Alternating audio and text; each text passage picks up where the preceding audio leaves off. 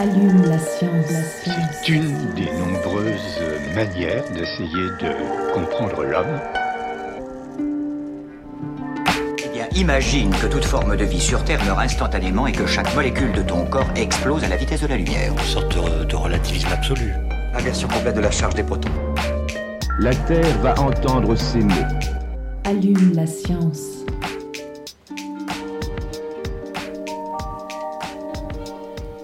Bonjour et bienvenue à tous et toutes dans Allume la science, l'émission qui vous branche chaque semaine sur l'actualité des laboratoires de l'U M et de ses partenaires.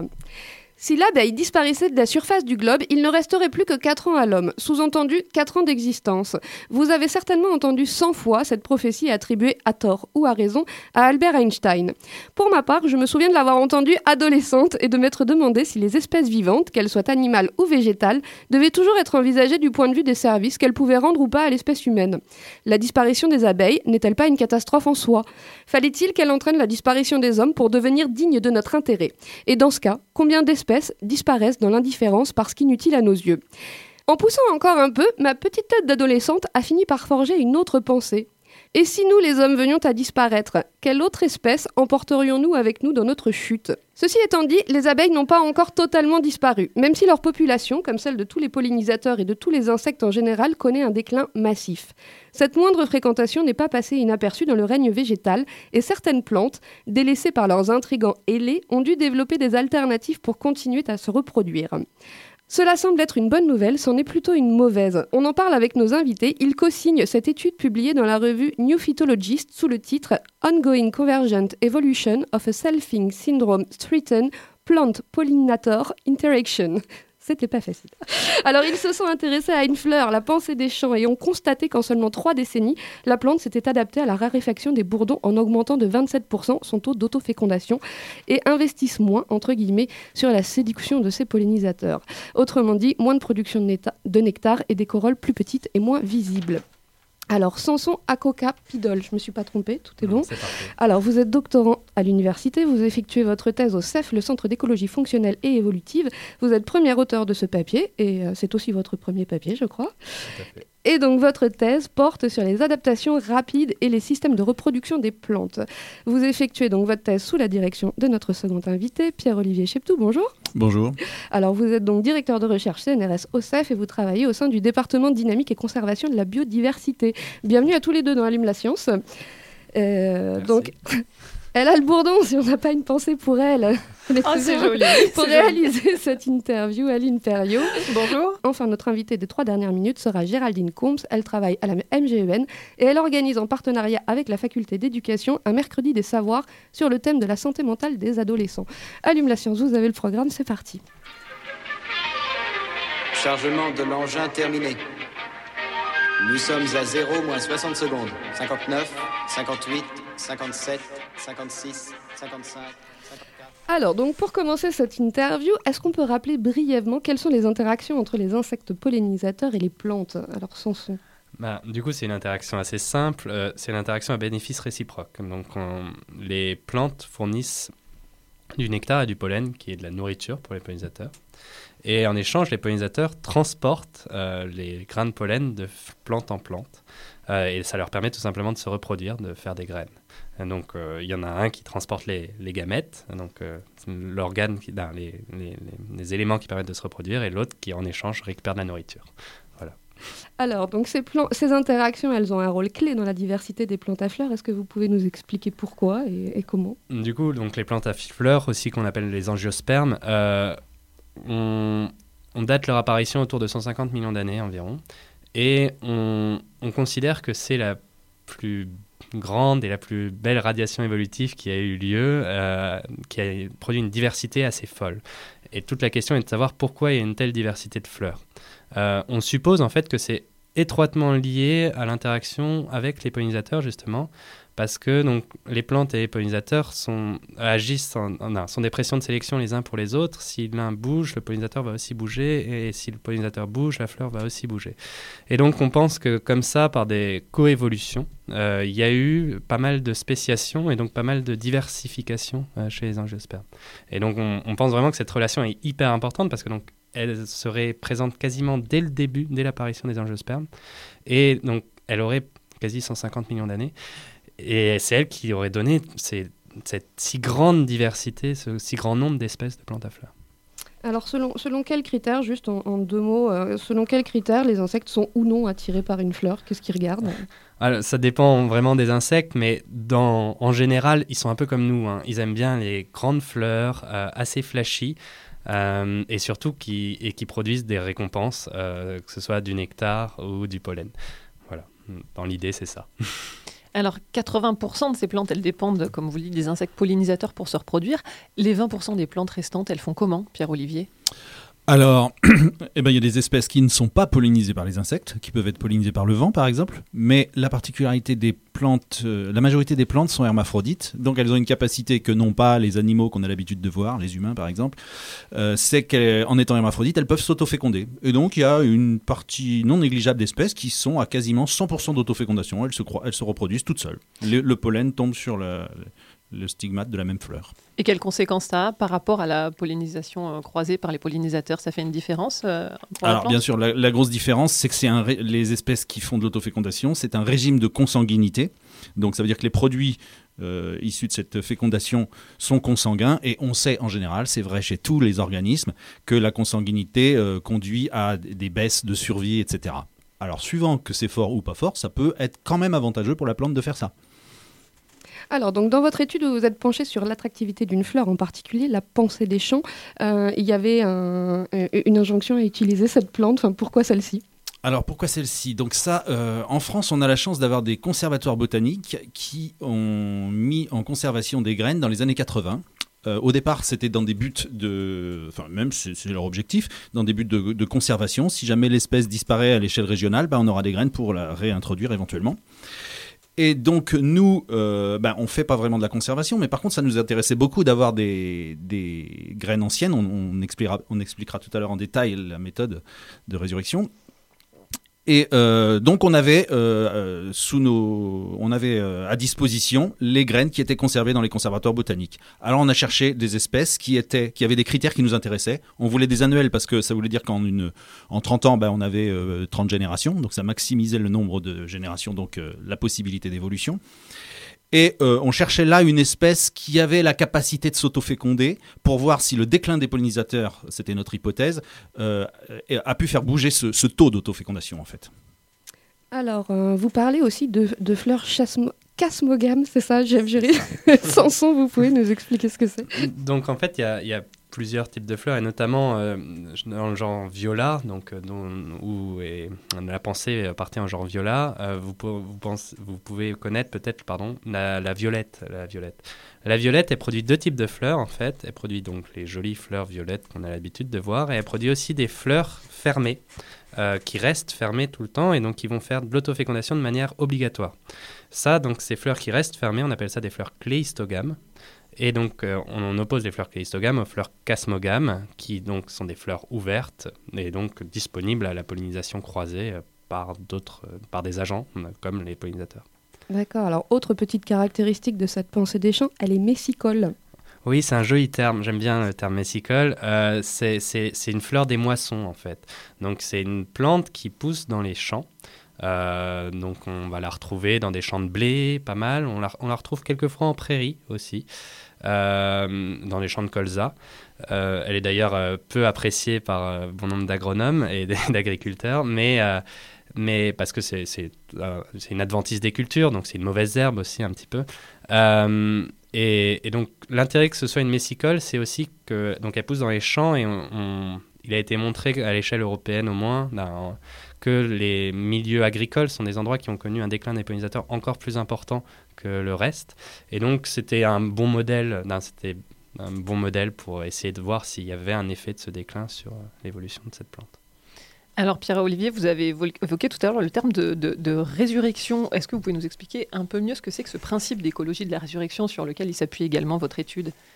Alors, l'écologie de la résurrection, c'est un terme qui a été euh, inventé, on va dire, par euh, les, les, les Américains, enfin les, les biologistes américains. Euh, il est un petit peu abusif. En fait, dans l'écologie de la résurrection, ce qu'on fait, c'est qu'on utilise des structures qui sont capables de se conserver longtemps. On ne ressuscite rien. Euh, alors, dans notre cas, dans le cas des plantes, on va euh, utiliser les graines, et on sait que les graines on, sont capables de rentrer en dormance. Et en fait, à travers des conditions optimales de conservation, le froid, euh, faible humidité, on peut augmenter cette dormance et donc avoir des, des, des graines qui se conservent quarante, cinquante ans, cent ans éventuellement. Ça dépend un peu des espèces, hein. Il y a des espèces qui sont plus ou moins, plus ou moins aptes à cette dormance. Et quel intérêt pour vous, dans le cadre de cette étude, d'utiliser ce, ce principe-là, justement ? Alors, le, l'intérêt, il est, il est, il est évident quand on fait de l'évolution à court terme, c'est-à-dire qu'on va pouvoir, dans un laboratoire en deux mille vingt-trois, comparer des euh, plantes de mille neuf cent quatre-vingt-dix, ou plus tôt, si on a des graines de plus tôt, et de deux mille vingt-trois. Donc, on a euh, face à nous les descendants, les, les, les, ancêtres, les ancêtres et les descendants de la même population. Donc ça, c'est, c'est magique pour le, le biologiste de l'évolution, quoi. Alors, les graines comme les plombs venaient de région parisienne. Euh, par contre, la partie expérimentale, elle a été menée à Montpellier, donc au campus Baillarguet. Est-ce que vous pouvez nous, nous raconter un peu cette expérimentation ? Combien de, de, de plants vous aviez ? Est-ce que c'était en plein champ ? Est-ce que c'était en, en serre ? Du coup, on, ouais, on est effectivement allé en, en région parisienne parce que c'est là que les conservatoires euh, botaniques euh, possédaient les, les, les, avaient, avaient récolté les graines, en fait, euh, dans les années quatre-vingt-dix deux mille. Donc, on est retourné exactement dans les mêmes champs euh, en deux mille vingt et un. Euh, on est retourné exactement au même endroit et on a récolté quelques plantules, euh, toutes petites, en février. Et on a ramené tout le monde, on a fait germer les graines ici à Montpellier, on a ramené tout le monde à, à Montpellier et euh, effectivement on s'est mis en, en plein champ, euh, donc à Baillarguet, sur le campus de Baillarguet, et on a, on, on a fait pousser trente-deux euh, plants par, euh, par population, donc c'est un peu compliqué parce que donc on a quatre localités différentes, avec chaque fois une population ancestrale, une population descendante. Ce qui vous permet du coup de neutraliser aussi la dimension environnementale. Et donc c'est voilà, ça, c'est ça. Sur, ouais. Les faire pousser ensemble permet de neutraliser l'effet environnement et pour être sûr que ce qu'on compare, en fait, ça va être euh, la différence génétique et pas une des différences environnementales. Parce qu'on pourrait imaginer que l'année deux mille vingt et un était une mauvaise année et donc euh, les plantes étaient plus petites, plus ceci, plus cela, parce que sécheresse euh, par rapport aux plantes des années quatre-vingt-dix deux mille. Donc on voulait euh, enlever cet effet-là pour vraiment voir l'évolution. Voilà. Et oui, donc on avait au total deux cent cinquante-deux plantes en première génération euh, à Baillarguet à suivre. C'était déjà pas mal de boulot. Oui, j'imagine. et, et d'abord, vous avez cultivé ce que vous appelez une génération de rafraîchissement. Vous pouvez nous expliquer ce que c'est ? Oui, c'est ça. Donc c'est cette première génération qu'on a fait à, à, en plein champ à Baillarguet. Et ça, ça nous permet de produire des graines en fait dans un environnement commun. Parce que donc il y a ce qu'on appelle les effets maternels. Alors c'est un peu technique, c'est l'idée que si votre mère est bien nourrie, euh, vous f- serez un gros bébé. Et si vous êtes un gros bébé à la base, vous avez plus de chances de, d'être plus grand, plus costaud, plus solide, et cetera. Donc pour éviter encore une fois cet effet, euh, effet maternel, on a mis tout le monde dans les mêmes conditions pendant une première génération.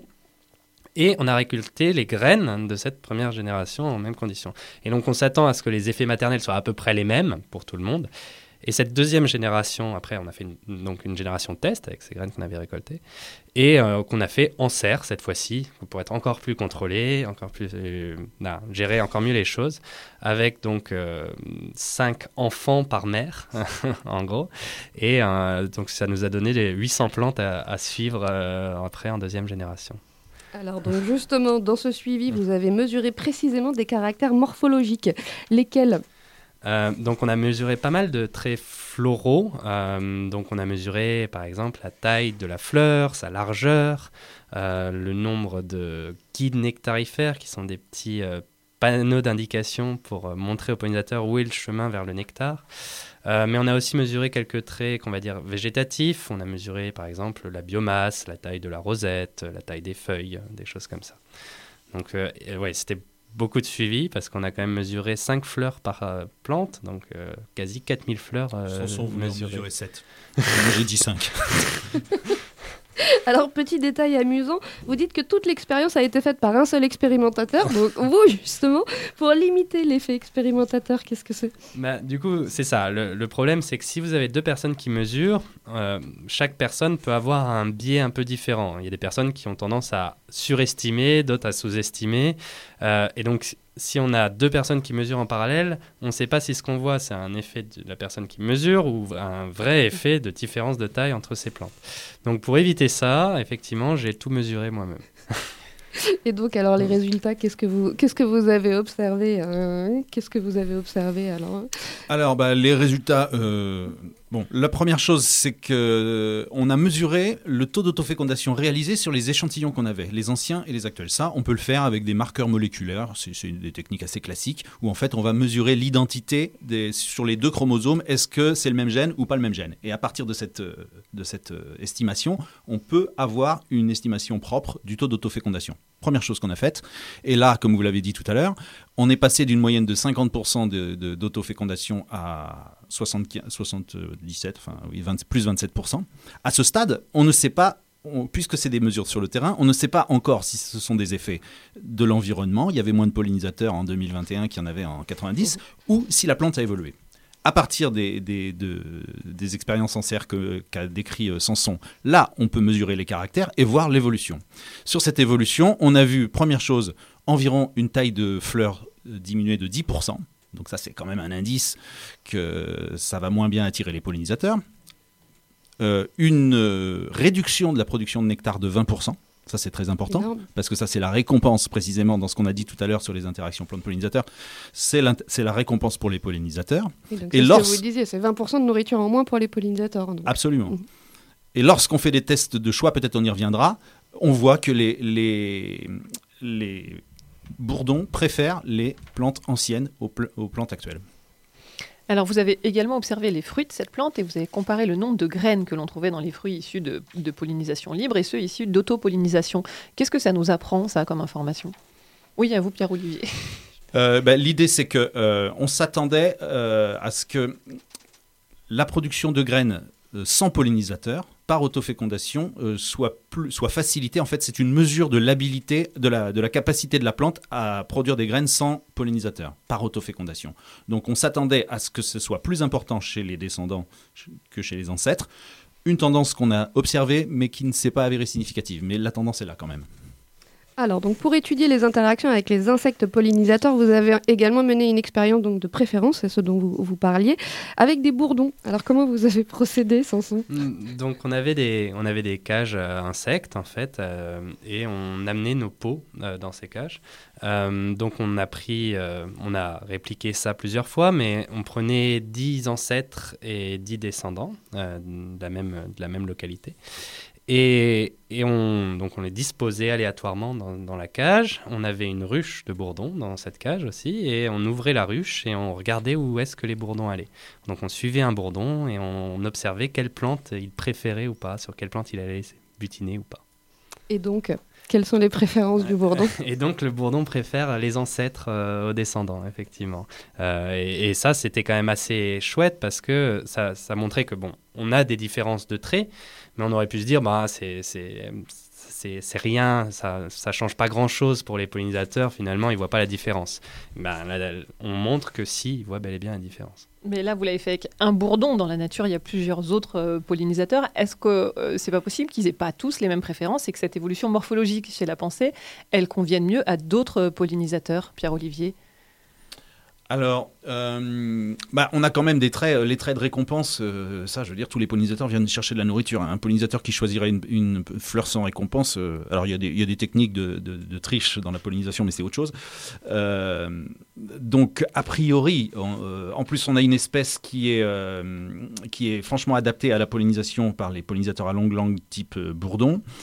Euh, on a un ensemble de traits Qui, qui, qu'on a vu évoluer, la taille de la fleur, les, le nombre de guides, et cetera. Donc, a priori, on est quand même sur une, euh, une diminution, sur des traits de diminution d'interaction avec des pollinisateurs généralistes. Et est-ce qu'on peut euh, imaginer aussi que la morphologie des pollinisateurs, elle évoluerait à son tour pour s'adapter à cette évolution des fleurs, Samson ? Ben, on, on, on pourrait faire cette hypothèse. On pourrait faire cette hypothèse. Le, le fait est que, comme le disait Pierre-Olivier, on est sur une plante qui est pollinisée par des pollinisateurs généralistes. Donc, si euh, cette fleur connaît cette évolution et pas une autre plante de la communauté, il y a plus fort à parier que le pollinisateur se reporterait sur d'autres plantes de la communauté qui n'auraient pas subi cette évolution. Euh, donc ça, c'est une première chose.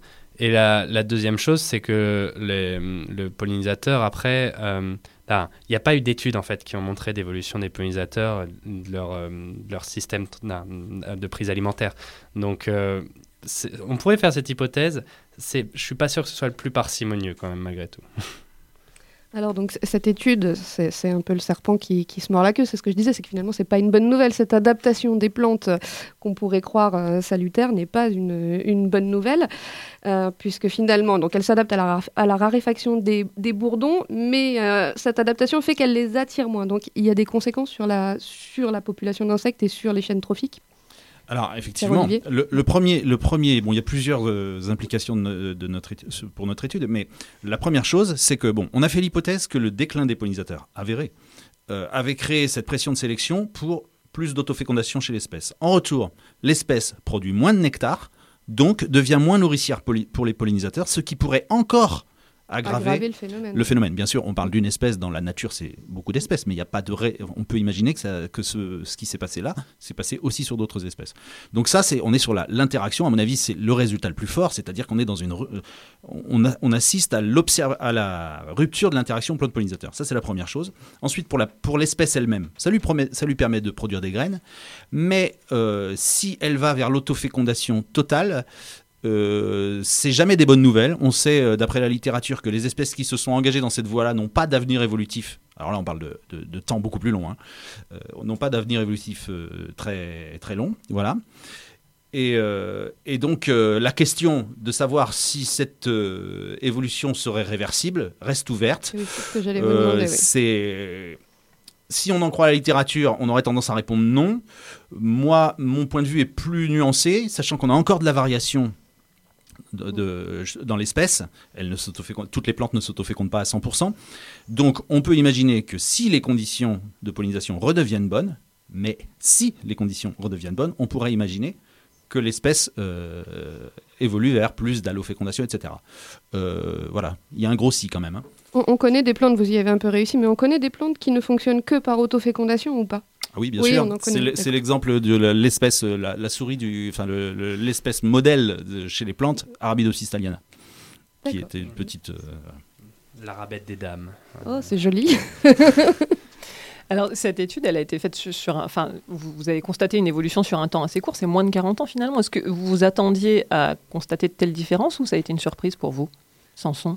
Euh, bah, l'évolution rapide est quand même quelque chose qui maintenant a été bien documenté. C'était pas, c'est assez récent euh, dans, en évolution d'imaginer hein, des changements rapides, mais euh, parce que non, Darwin voyait ça comme quelque chose d'infinitésimal, c'est-à-dire des tout petits changements imperceptibles en fait euh, à oui, notre échelle, à, voilà, ouais, à oui. notre échelle totalement imperceptible. On sait maintenant qu'en cinq à dix générations, il est possible d'évoluer s'il y a de la variabilité euh, au sein de la population. Donc, euh, donc avoir de l'évolution n'était pas une surprise. Euh, par exemple, en revanche, la taille d'effet et euh, le, le changement aussi important, vingt pour cent de nectar en moins, des choses comme ça, et le fait que ce soit concordant entre nos quatre localités, ça c'était, c'était quelque chose qui était assez fort parce que ça veut dire qu'il y a quand même un, une pression de sélection qui est générale, généralisée sur l'ensemble de notre territoire, euh, qu'on d'études, là en l'occurrence le nord du bassin parisien, et euh, qui, qui, est homo- qui entraîne la même réponse chez tout le monde, donc qui est assez fort, quoi. Alors, donc cette étude, elle est sortie juste avant les fêtes et, et vous avez eu vraiment beaucoup de presse. Est-ce que vous vous attendiez à ce que, à ce que ça provoque ce type de réaction, euh, Pierre-Olivier ? Alors, on va faire les modestes. Euh... Non, non, pas du tout. Non, je pense que euh, bon, euh, la logique euh, médiatique étant la logique médiatique, je pense qu'on avait une histoire simple à raconter, qui avait du sens, notamment par rapport à l'actualité. C'est-à-dire quand même, le déclin des pollinisateurs, ça, ça parle à tout le monde. Euh, là, on expliquait quand même qu'en réponse, les, pleurs, les, les fleurs évoluent et éventuellement, ça pourrait aggraver ce déclin des pollinisateurs. Derrière le déclin des pollinisateurs, il y a les services de pollinisation aux cultures, donc l'agriculture quand même. Voilà. Mais en tant que, que en tant que celui qui a dirigé les recherches, je voudrais signaler que ce projet n'a jamais été financé par un financement vrai. Voilà. On avait un premier résultat dans les années deux mille quatorze qui nous, dans les, oui, c'est ça, qui nous laissait entendre que, qu'on devait observer ça. On l'avait vu sur une population de Bourgogne, mais c'était moins bien fait, et cetera. Bon. Donc moi, à partir de ça, j'ai demandé des financements que je n'ai jamais eu. Donc j'ai financé par des petit bout de contrat, et j'ai eu la chance de croiser Samson, qui euh, pouvait avoir un financement euh, doctoral de, de, de son école, l'École normale supérieure à Paris. Donc on a pu faire ce travail, qui, me semble, euh, a du sens et rentre en résonance avec les préoccupations de la société. Oui, complètement. Il y a, il y a, il y a même... Euh... presque la rupture d'un cliché bucolique, quoi. C'est la fin des interactions plantes. Et donc vous, pour un premier papier, alors j'imagine que c'était, hein, ça pouvait être surprenant peut-être alors. Hein. C'était, ah, ça a été surprenant par, euh, par l'emballement, effectivement. Au début, on reçoit quelques, quelques coups de fil et c'est, c'est, assez, ah, c'est assez gratifiant. Et moi, je trouvais ça important que ça, que ça puisse parler au grand public. Euh, là, maintenant, ça fait donc euh, maintenant deux ou trois semaines, trois semaines que le papier est sorti. Et on, on a encore quelques sollicitations. A, et c'est vrai que c'est, c'est assez... Sur, moi, je ne m'attendais vraiment pas du tout à ça, pas à ce point-là. Et, euh, et c'est assez exigeant aussi. Euh, mais mais c'est, ça fait, c'est toujours un plaisir de pouvoir partager. Et je pense que c'est notre rôle aussi de, de montrer ce qu'on fait, de sortir un peu de notre labo. Merci beaucoup à tous les deux d'être venus dans Allume la Science. C'était passionnant. Et euh, on vous accueille quand vous voulez pour de prochains papiers. Merci beaucoup. Merci beaucoup. Et j'accueille maintenant notre invitée des trois dernières minutes. Elle est responsable relations éducation à la M G E N et elle nous présente une conférence organisée avec la faculté d'éducation qui aura lieu le vingt-quatre janvier prochain à dix-sept heures sur le thème de la santé mentale des adolescents. Géraldine Combes, bonjour. Bonjour Julie. Et bienvenue dans Allume la Science. Alors pour commencer peut-être, est-ce que vous pouvez nous parler donc de, de ce partenariat avec la faculté d'éducation, dans, dans quel cadre ça se passe ? Oui, tout à fait. Donc c'est un c'est un cycle de cinq conférences débats hein, qui sont largement ouvertes sur le sur l'année scolaire hein, donc euh, glissante là vingt-trois deux mille vingt-trois deux mille vingt-quatre. Euh, ce sont des débats qui vont toujours être en lien avec des enjeux sociétaux actuels, hein, euh, l'école publique, l'innovation, l'expérimentation. Et en fait, euh, la faculté d'éducation, la Casden, les C M A Occitanie, la MAIF et donc euh, M G E N sont soucieux hein, de promouvoir les, les valeurs émancipatrices et citoyennes qui sont portées par l'école de la République, hein, mais également par l'éducation populaire et l'économie sociale et solidaire. Et donc, dans, ce cadre de, de, dans le cadre de ces conférences, ils s'associent pour interroger des questions éducatives et sociétales euh, et qui vont être ouvertes largement hein, à un public, euh, on va dire, d'initiés, mais également plus largement euh, à des étudiants et à toute personne ayant envie de, voilà, de venir euh, écouter ces, ces conférences qui sont toujours très riches en enseignement. Alors donc la conférence dont on parle, euh, qui aura lieu le vingt-quatre janvier, donc, euh, elle porte sur la santé mentale des adolescents. Pourquoi, pourquoi la M G E N a choisi ce thème-là en particulier ? Alors vous imaginez qu'en tant que première mutuelle des, des agents de la fonction publique d'État, M G E N reconnaît hein, l'importance de cette question de la, de la santé mentale. Euh, cette santé mentale qui est devenue un enjeu majeur hein, de, la, de la santé euh, globale. Et donc, euh, dans ce cadre-là, on sait que l'étape de l'adolescence requiert toute notre attention. Et c'est pour cette raison que nous avons euh, invité euh, Robert Brest pour venir nous parler euh, de cette question euh, de la santé mentale euh, chez les adolescents. Parfait, vous faites une, une transition parfaite. Donc, euh, justement, le conférencier s'appelle Robert Brest. Est-ce que vous pouvez nous dire un mot de, de cette personne ? Oui, tout à fait. Donc Robert Brest est un psychiatre qui voyage, je dirais, au pays des adolescents depuis plus de trente ans. Euh, il est, euh, il est impliqué euh, largement euh, dans la maison des adolescents, puisqu'il en a été même, euh, j'ai envie de dire, il a été présent hein, de, de, dans tout le projet de construction de cette structure hein, sur Montpellier. Et euh, il pose la question de l'adolescence, Robert Brest, et de ses expressions parfois inquiétantes comme un défi culturel, finalement, comme un enjeu sociétal, social même, qui va mobiliser l'ensemble de la cité et pas uniquement euh, des, des spécialistes euh, et, des, et, et le champ médical, on va dire, autour de, de ces adolescents euh, en souffrance. Est-ce que vous diriez, j'ai, j'ai, j'ai une petite minute encore, est-ce que vous diriez que le, le Covid et les confinements ont été un, un, un coup de projecteur un peu sur la santé mentale des jeunes dont on ne parlait pas beaucoup avant ? Alors c'est peut-être moi qui euh, en entendais moins parler, mais euh, est-ce qu'il y a eu un déclic à ce moment-là ? Oui, complètement. Hein, les, les chiffres sont, sont parlants. Hein, là, il y a une vraie dégradation euh, de la santé mentale, euh, alors globalement, hein, de... de la population euh, et des adolescents en particulier, effectivement.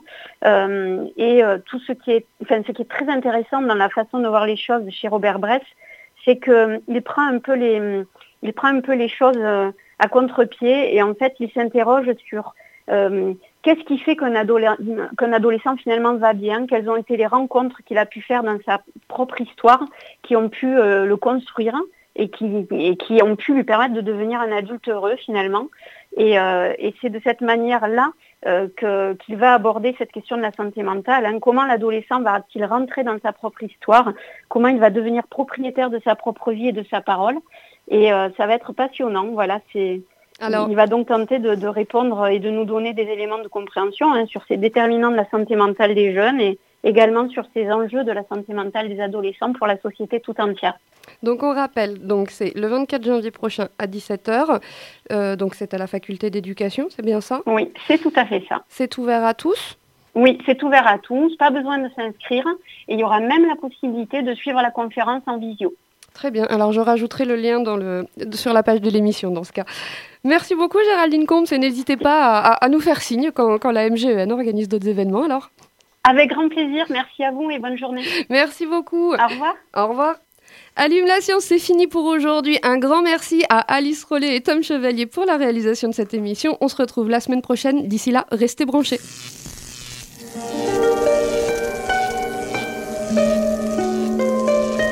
Allume la science, la science. C'est une des nombreuses manières d'essayer de comprendre l'homme. Eh bien, imagine que toute forme de vie sur Terre meurt instantanément et que chaque molécule de ton corps explose à la vitesse de la lumière. Une sorte de, de relativisme absolu. Inversion complète de la charge des protons. La Terre va entendre ces mots. Allume la science.